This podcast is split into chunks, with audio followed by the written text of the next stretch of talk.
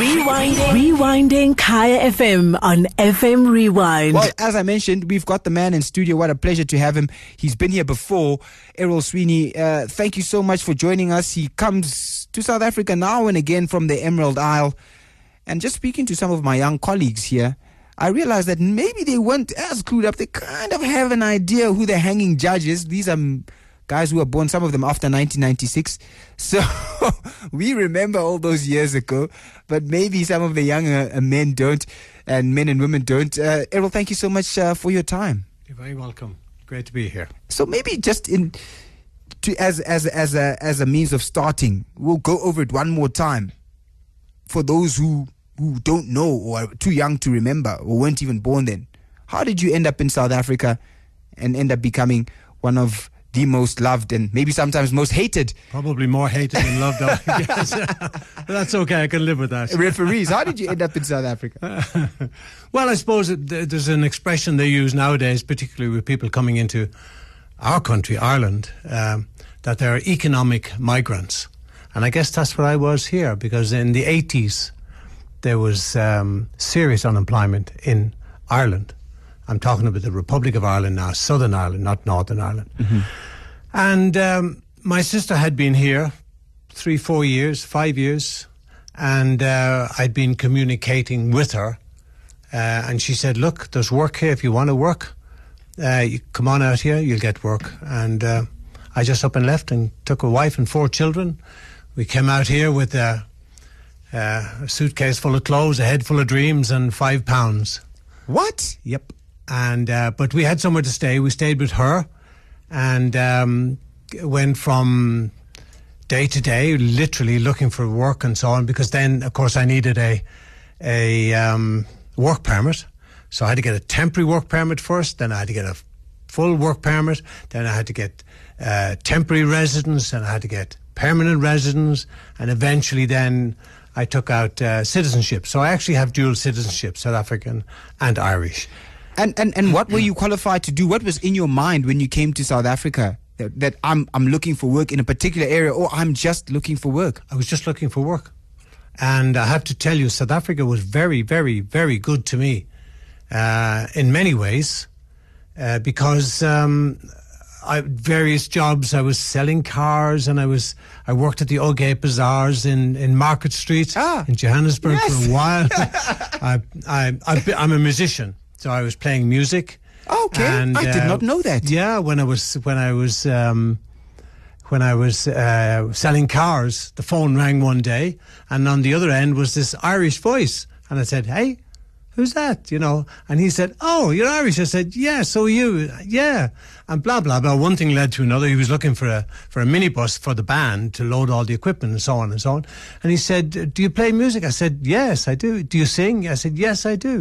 He said, "Will you come and have an audition?"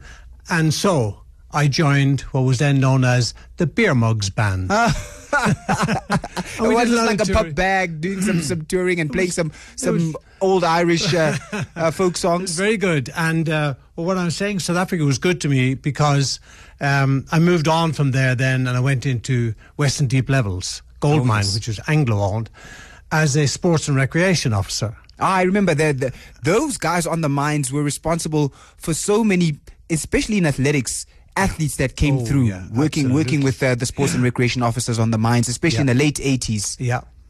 And so I was there, but Anglo-American were very good to the people. It didn't matter what color you were, what race you were, what religion, nothing. They were very good to their workers. And what they did was, if there was a course or a diploma or even a degree associated with the job that you were doing, they would encourage you to do it. And they would give you the money to pay for the course, and they'd stop it out of your salary every month. And then if you passed, they gave you all that money back. Wow. I mean, there's no better incentive to try and pass. Mm-hmm. So literally, I came here with a primary certificate. I didn't even have a matric in Ireland, because over there, you had to pay. And I came from a very poor family, and my parents couldn't afford to pay. So once I reached the age of 14, I got a job. Yeah, and literally. You're talking about Irish. If you're tuning into the home straight, listening to this wonderful story being told by Errol Sweeney here on Kaya FM 95.9, and you're thinking, I mean, this sounds incredible that someone could come from Europe to Africa to escape poverty, or to, as an economic migrant, as he says. Do yourself a favor, read a book called Angela's Ashes. It's probably slightly before Errol's time. It goes back maybe to the 50s and 40s, where there was great famine even, and people surviving on just potatoes, and they were out of work. If you read that book, you'll begin to understand some of what he's talking about when he says he arrived in South Africa because he had been working since he was 12 or 14 without a matric certificate, and then was able to further his studies at Western Deep Level Mines. So then you decided to further your studies, and you chose? Well, it had to be associated with the work that you were doing. So while I was in the sports department for a short while, an opportunity came up in procurement, purchasing. And I moved over to there, and then of course that was dealing with contracts and bills of quantities and tenders and so on and so on. So I initially did a diploma at Pretoria University in purchasing management, and then a chance came up to do a degree in business administration, and I took that and went for that. I really struggled with the accountancy. I really battled with that, but I got through it. I've always had an interest in people and the way people think, what people do, why they do it, etc.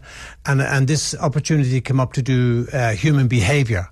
And I tried to convince the mind that it was important, you know, it was relevant, but they weren't buying that. So I went ahead and did it anyway. I did it, then I did the degree and the master's and then the PhD. I started the PhD here and I finished it in Ireland, in London. Now it took me 9 years to get it, and in fact the dissertation took me 2 years, and I was three times I said, no, I can't take this, because each time the professor was sending it back, and he was very petty and pernickety. You know, if you said might be instead of maybe, for example, just using that as an example, no, you're wrong. It should have been might be. You said maybe, it should be. And he'd send it back. And there was one time, 4 months, I said, I can't take this. I just left it. And my wife said to me, what are you doing? I said, I can't take this. This guy is so petty and pernickety. She said, but you're after coming all this way and you're going to give it up now. And that's the kick in the backside I needed, really. But although in truth, I probably would have gone back to it anyway. Yeah. So I finally got it. What a journey of of self-improvement, I guess, ultimately, and trying to be the best version of yourself that one can be. And in all of that, in all of this, coming to South Africa, trying to find a job, trying to support a family, trying to improve yourself as a human being, then there was football. Well, there was always football. Even before my wife and I were married, and we're now 46 years married. Oh, congratulations. 47 now in March. There was always football. And there was always refereeing. I played a little bit of football, but at a very low level. And I was studying music also at the time. And by the way, what instrument? Guitar. Oh, guitar, okay. But I also play a bit of banjo and bass. Okay. And... so I was tackled one day, and I went down and was preparing for an exam on the piano, and I went down and sort of sprained my hand, and I thought, oops, maybe that's a lesson. So I stopped playing then, and a very good friend of mine encouraged me to go into refereeing, and I said, I was about 22 at the time. Very young man. I said, I started in the... I started in the 70-71 season to referee. That was my very first season. And it's like anything else. It's like golf. It's like whatever. It just grips you. It bites you. It's like running, as you know.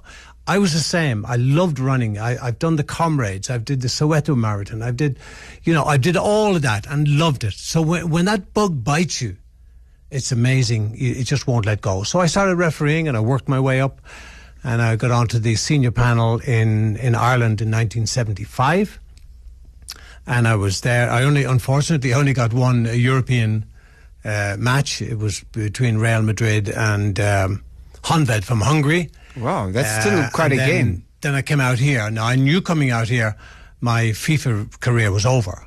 Because it was during the apartheid years. Absolutely. Yeah. And South Africa was banned and time was going on. So by the time they came out of that and that ban was lifted, I was too old for the FIFA list because they recruit you quite young.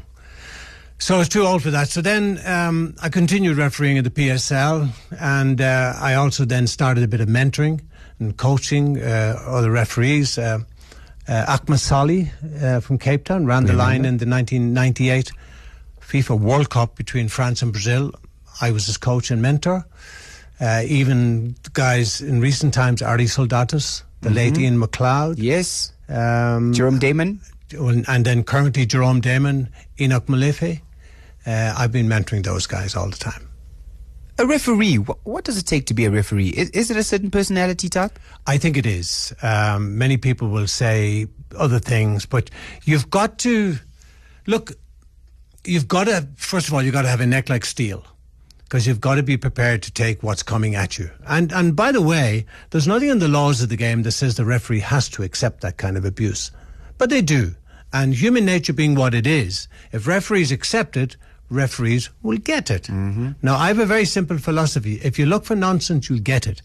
If you take it, you deserve it. And I would never take it from anybody because I'm there to do a job, just like they are there to do a job. And they are there to play to this that I'm holding up in front of you now. This is the Bible of soccer. It's the FIFA laws of the game. And we're going to put a photo of that up with him holding that book up because... He's earmarked so many pages. I see little sticky notes and all of that. It means that you are always reading that. Always reading. And new changes... come into being. They've oh my goodness, what have they done to the laws of the game now? They've really changed them. They revised the entire 17 laws, and they shouldn't have because they've made too many changes at the one time. They revised the entire 17 laws. Now, a lot of people don't know. Let me give you one example.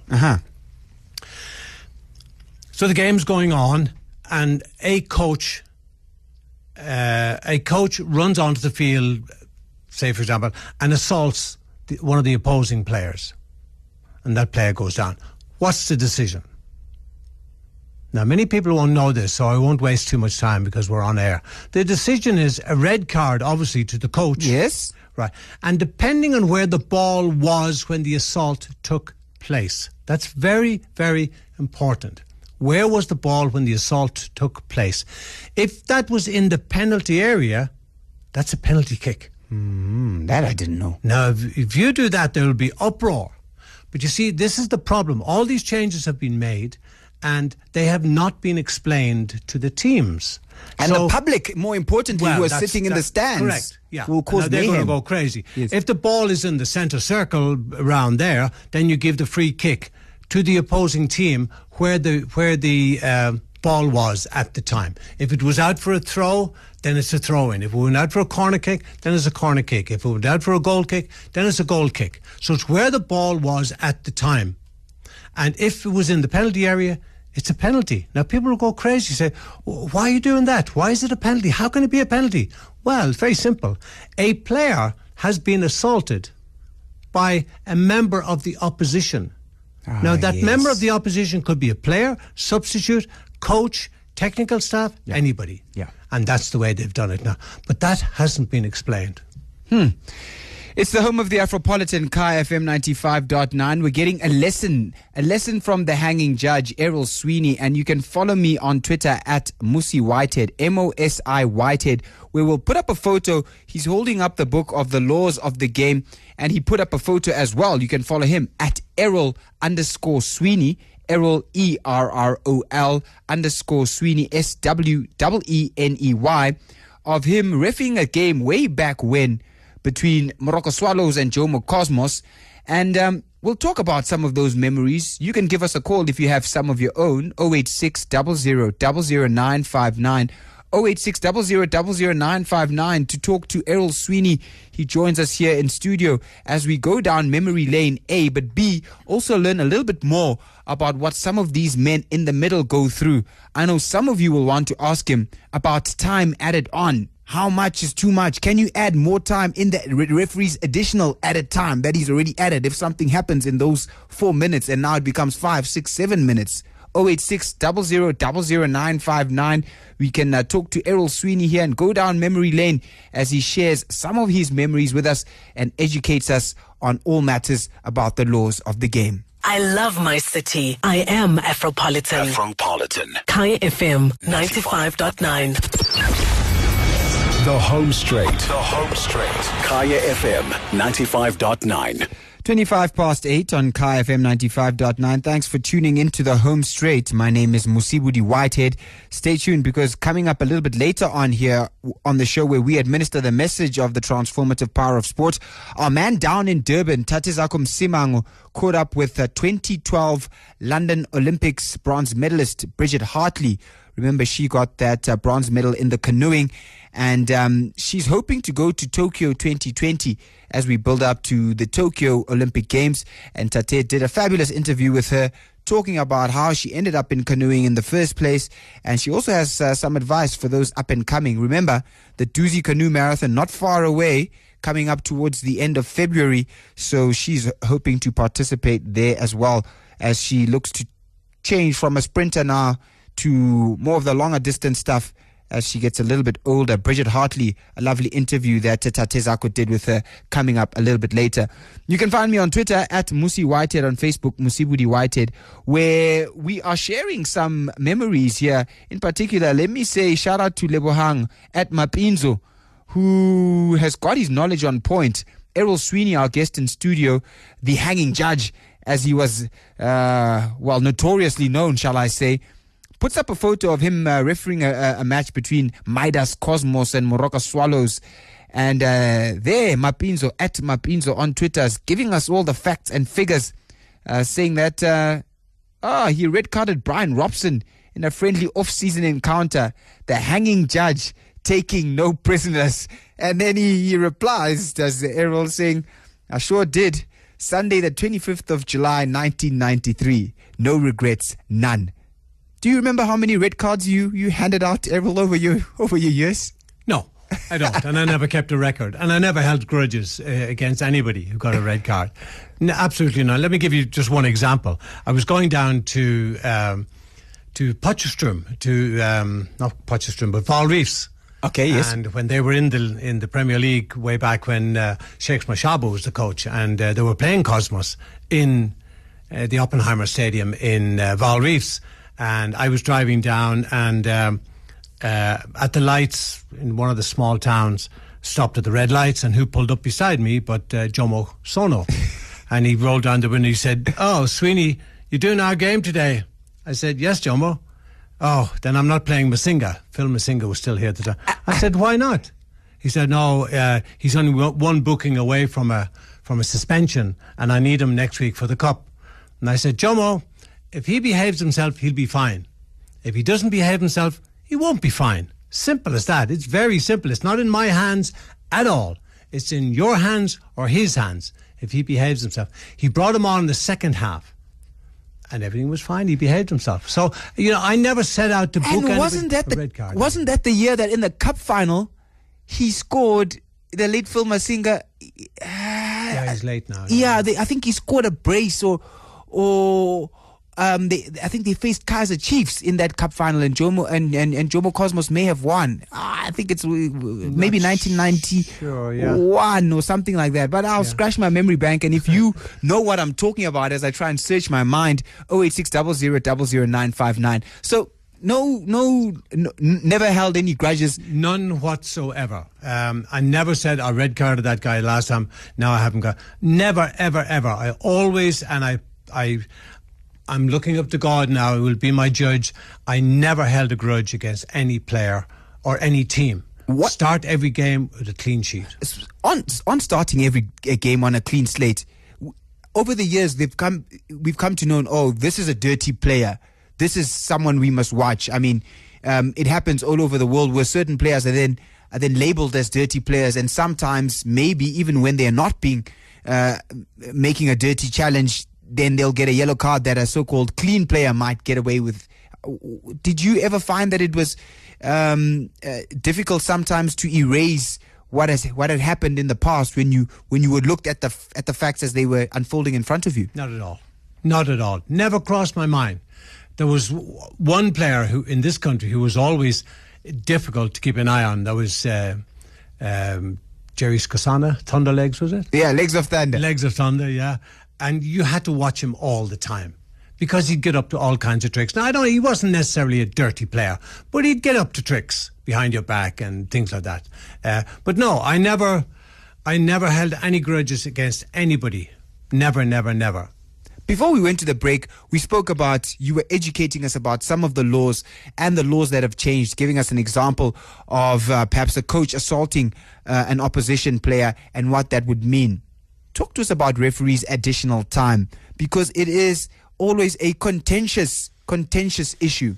This weekend, we saw Kaiser Chiefs beating Golden Arrows by 1-0. The goal coming in the 94th and something, so the 95th minute, when there was supposed to be 4 minutes of added time, and other fans are like, but where does the extra time come on? Can the referee, is it his or her prerogative to give more additional time, especially if maybe something happens in that initial additional time? So-called injury time or time added on belongs to the half of in which it occurred. So at the end of the 45 minutes, if there was an injury or whatever, you add on that time there. Then you start the second 45 clean, as it were, and any time lost in that 45 minutes is added on. That takes care of the 90 minutes. Now, in the time added on, assuming, let's use a figure of 3 minutes, if time is lost in that 3 minutes, that's also added on to the original 3 minutes. So a player could get a serious head injury in that 3 minutes. Then suddenly the time has gone up to 5 minutes over. People say, what's happening? You have to add on all additional time. Can I just clarify one thing? Because there was a huge outcry about this. Mm-hmm. I write... in the City Press? Continue. I write a column for the City Press every Sunday. And there was an instance where players wanted to wear arm wristlets... what do you call them? Like bracelets. With stuff written on it, yeah. The law clearly states they're not, and I know there are cultural reasons for people wearing these and so on. The law says they're not allowed to wear anything whatsoever. Bracelets, earrings, necklaces, rings, in your nose, in your ears, nothing. So you're talking about an incident relating to one of the players down in KZN who was wearing Ispandla, which is a traditional Zulu bracelet made out of animal hide. Yes. Yes. The law clearly states nothing. They're not allowed to wear anything whatsoever like that. So I guess the issue here, and if we get into it, if you're listening, we're talking to Errol Sweeney, and you can go down memory lane with us by giving us a call on 086 00 00959. Otherwise, you can hit us up on Twitter, where lots of people are joining in the conversation, at Errol_Sweeney is where you find him, and I'm at Musi Whitehead. I guess the main thing here is knowledge of the laws of the game, because in that instant where you're talking about Ispandla, the player in question said he had been playing with Ispandlas in the lower tiers, and it had never been an issue. And now, all of a sudden, he felt he had been victimized because now the referee was asking him to remove it. Are referees, especially those in the lower tiers, doing enough to know, or referees in general, know the knowledge or know all the laws of the game, in your opinion? I don't know if they are or if they're not, but that responsibility lies with the local Referees Association. It's their job to teach the guys that. And if this guy was being allowed to wear this bracelet, the referee was wrong, and the referee who said take it off was correct, and that is the law. So talk to us a little bit, Errol, then, about some more of those laws, because today is the 27th of January. On this day back in 1996, for those of you who remember, John Shoes Mushwewe and Mark Fish were on the score sheet as Bafana beat Algeria by 2-1 in the quarterfinals of the Africa Cup of Nations. They would go on to win that Africa Cup of Nations. And although he didn't referee there at an AFCON or a World Cup, I wonder, Do you sometimes think of what might have been? Oh, yeah, all the time. All the time. It's one of my biggest regrets in life that I never got on to the full FIFA list. One of my biggest regrets. But it's one of those things. I've come to accept it. Circumstances were such that I couldn't stay where I was in Ireland, where I probably would have made it. But I had a wife and children to look after and to feed and to put a roof on over their heads. And that that sort of got me out here. You know, if I stayed in Ireland, I don't know what would have happened. You know, maybe I wouldn't have got on. But I was so dedicated to refereeing then, and I'm still as dedicated and as passionate about refereeing today as I was then. And I often say the coaches, you know, they go day after day, they're out coaching the players and the training and so. My God, why would they do that? And then I say, whoa, you're doing the same with referees. So yeah. I do understand it. So it's like any passion you have. Be it golf or tennis or running or whatever, or refereeing, I'm still as passionate. And when I watch a game, I'm watching the referee. I'm hardly ever watching the game. I'm watching the referees. And I see some of your comments, especially about the refereeing controversies that happen around the world, be it the Champions League or even here at home in the PSL. So with that passion, you were doing some speaking events. You were doing some training. What are you doing now in terms of upskilling the next generation of referees, aside from those that you may be mentoring? Unfortunately, nothing. Nothing. I remember you had a manual that you were... This is something I drew up myself about how to improve refereeing and so on. And I did give... I delivered a paper here at an African conference in 2014, I think. And it was all about refereeing in the 21st century, which was very well received. Now, there weren't many referees there. There were mainly other guys interested in different aspects of football, be it coaching, be it marketing, etc., and the business area of it. But I'm not involved as much as I would love to be. I would absolutely love... It's my dream job to be a head of referees or director of referees, to train, as I have done, guys up to World Cup level, and including a World Cup final with Akma Sali from Cape Town in the 98, as we mentioned earlier. That would be my dream job, but nobody seems to want me. We'll talk a little bit about you speak about that paper on refereeing in the 21st century. We can't talk about that without talking about technology. Yeah. And your views on technology, because the VAR is something that a lot of PSL fans are calling for. Would it be a good thing? Would it be a bad thing? We've heard from the league about the cost of it. But what do you think? That is the question. But first, let's take a caller here. Oh, the previous presenter. She's driving home, listening to the Home of the Afropolitan on 0860000959. Dr. Cindy.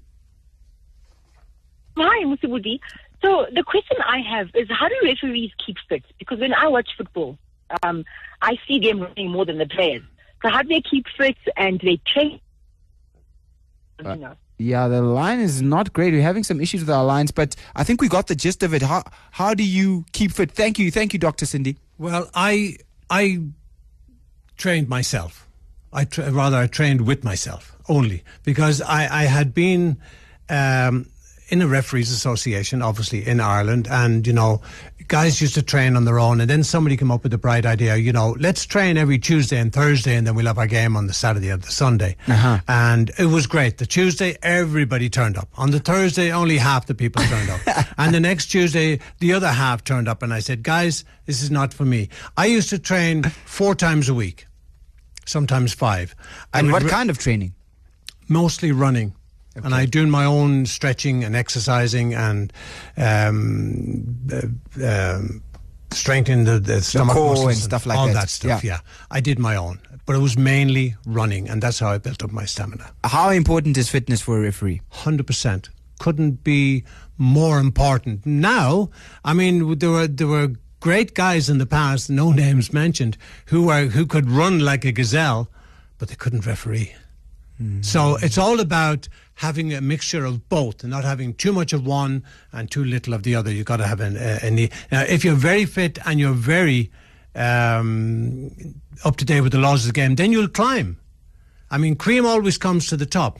And if you are good at what you do and you're dedicated and you're seen to be dedicated, it's all about being professional. Now, I remember doing an interview in 1992 when they were talking about professional referees. And I said, it's not about professional referees. It's about referees with a professional attitude. Can one be? Yes. Without getting paid for it? I was. I was, and we got very little. My very first game here was 1985, and I ran the line to Stan Swart in Linville in Witbank, and I got 22 rand.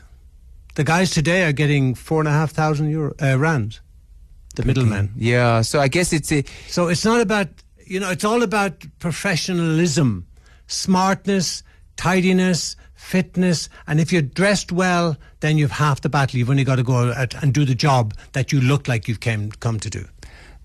Let's talk about VAR and other technological innovations. Good or bad, or case by case, how do we view them? Look, it's here to stay, and people are complaining and bitching and crying about it. It's here to stay. Why? Because the managers and the coaches and the teams and the spectators want it. They're the ones who said they want it because referees are making too many mistakes, and maybe, yes, referees do make mistakes, but, you know, that's human nature, and humans make mistakes. Now, on the other side of the coin is the fact that it's important that justice is not only done, but seen to be done. It's very, very important, because there's a lot of money, and one point or one goal obviously can win a game, that can win you the league, or it can cause you to be relegated. So it's important. Now, they're complaining about it now, but it's amazing who is complaining about it. The teams that it goes against, they're complaining about it. The teams whom it goes for, no problem. Now, they either want it or they don't want it. Seems like they want the cake and they want to eat it too. It's the home of the Afropolitan, Kaya FM 95.9, 20 to 9, and what an engaging conversation we're having with Errol Sweeney. Unfortunately, we are running out of time, so we are going to have to wrap it up because we've got an interview with Bridget Hartley that we've also got planned. A Soweto derby coming up in the not too distant future. And as you share some of these wonderful photos that you do, I'll encourage you to follow him on social media, Errol Sweeney. Your memory of the Soweto derby, do you remember your very first? Yes. Where? When? Take us down memory lane. About 87, 88. Mm-hmm. It was Chiefs and Pirates in the old stadium with just the seating, you know, the seating. Do you remember that? It's Cotini there. Oh, my goodness. And where the fans are right close to the field and they can run on at any time, and you have people sitting on the touchline. Yeah. And I sent off Mandla Sithole from Pirates. Are you a Pirates fan? I'm just imagining. I booked him in the first half because he went in very hard on Chiefs keeper Peter Ballack. And I booked him for that, and I said, now, doesn't matter where we are, my friend. Next time I'm going to give you a second yellow or maybe a red. And make no mistake about it, I will give it to you. So everything was fine. Went off at half time. Came back on, 5 minutes into the second half, bang, he took out Dr. Khumalo right along the benches. Second yellow, red. Well, the place went crazy. How did you do that? Very easy. I just pulled out the yellow and the red card. Yeah, but you I show you them? Yeah. There they are. He's got the cards with him in studio. How do you pull out a red card right there, Escotini, with all those thousands of fans waiting? What happened after you pulled out the card? Oh, the place went crazy. But I mean, it's a pity we haven't got more time, because I could tell you stories about being taken out of H.M. Pitchy and the. Tell us the H.M. Pitchy story. We need to hear one of these stories. I was taken out of there in a policeman's boot, in the boot of his car. Such was the ruckus there that day. I had a bullet left in my hotel room in Bloemfontein that I went down to do a relegation battle, that whoever lost was going down, was to be relegated. I got to the hotel. I said to the manager, don't tell anybody what room I'm in. Don't tell them what floor I'm on. Don't even tell them I'm in the hotel.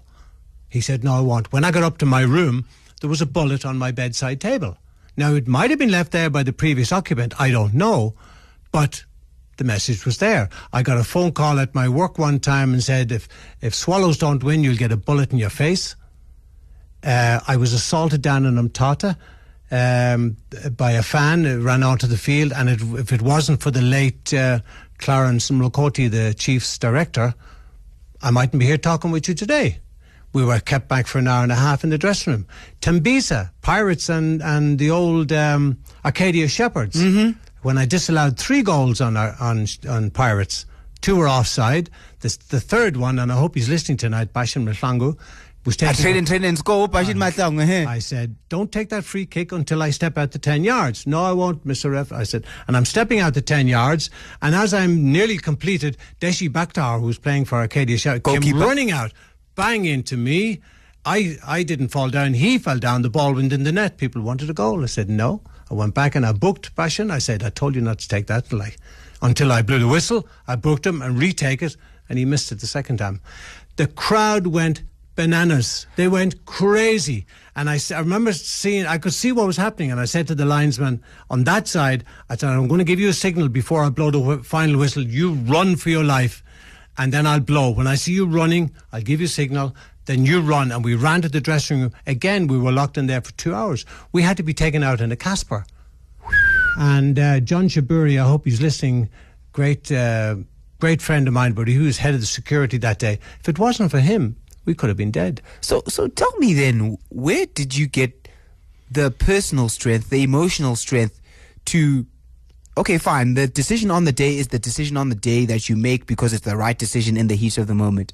But after the game, perhaps reflecting on the events of the day and maybe thinking about your own safety, your wife, your children, where did you get the emotional fortitude, the spirit to say, I'm going to go back and do a relegation battle next week, or I'm going to go and do a Soweto derby next week after what happened last week? Well, I did. I never, ever thought about should I book this guy or should I not book that guy, or should I red card, should I not red. Yes. And I never ever thought of the consequences. The PSL security were excellent. They were excellent. But did you ever think of getting out of refereeing? No. Not at all. So what kept you? How could you just brush it off easily when others say, "Ooh, I'm getting a little bit worried now"? Certainly, one of the things that would have kept me going would be the knowledge that the security was there. If there wasn't security, and I can understand some guys in the lower leagues who are being threatened, I can understand it there. Certainly at the Premier League level, that wasn't a problem. But I would never do it. And the day you have to think about that, and I remember chastising a referee one time that he should have sent off a player at the Rand Stadium, and I was the match commissioner, and I said, why didn't you send off that player? He said, oh yeah, I thought about it. And I said, well, that's the bloomin' trouble. The more you think about it, the more you'll find 100 reasons as to why you shouldn't do it. Just do your job. And I think that's what is a big problem today. Even in English refereeing, they're thinking about the consequences of their action when they shouldn't be. And the players know that and will take full advantage. And that's their prerogative. It's our job to say, no, you're not getting away with that. That is wrong. It's a free kick that way. Look what happened in Manchester United and Liverpool recently. When the referee gave a goal, because he saw nothing wrong with the challenge with Van Dijk on De Gea, the goalkeeper. Saw nothing wrong with it. Play on. Play went on for another 10, 15 seconds. Then Firmino scored that brilliant goal. Now suddenly Man United players are down his throat. Why did he back down? Because he hasn't got the guts. And guys like that who don't have guts, who don't have backbone, shouldn't be in refereeing. Because they're compromising themselves all the time. And the players know it. And take full advantage. A wonderful note on which to leave it. I wish we had more time. Oh my goodness, it's almost 10 to 9 here on Kaya FM 95.9. Errol Sweeney, thank you so much for your time. How time flew. Thank you for joining us at the home of the Afropolitan, and safe trip back to Ireland. We hope to have you again soon in South Africa. You're very welcome. Thank you. Rewinding Kaya FM on FM Rewind. Visit kayafm.co.za for more.